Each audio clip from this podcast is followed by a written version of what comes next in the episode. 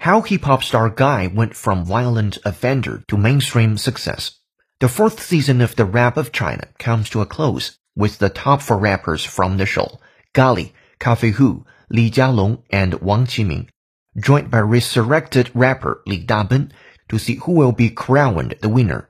While the season of The Rap of China has gotten historically bad reviews, arguably the series' most interesting storyline has revolved around the return of the Sichuan-born, Chongqing-based, and massively controversial winner of the show's first season, GAI.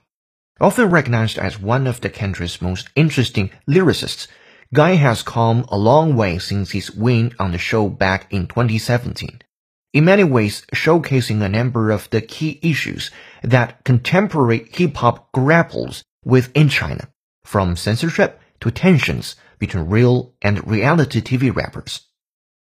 So could we resurrect ones starting from their protein sequences? So could we resurrect ones starting from their protein sequences? Today's markets, for instance, are grappling with a trade war and low interest rates. Today's markets, for instance, are grappling with a trade war and low interest rates.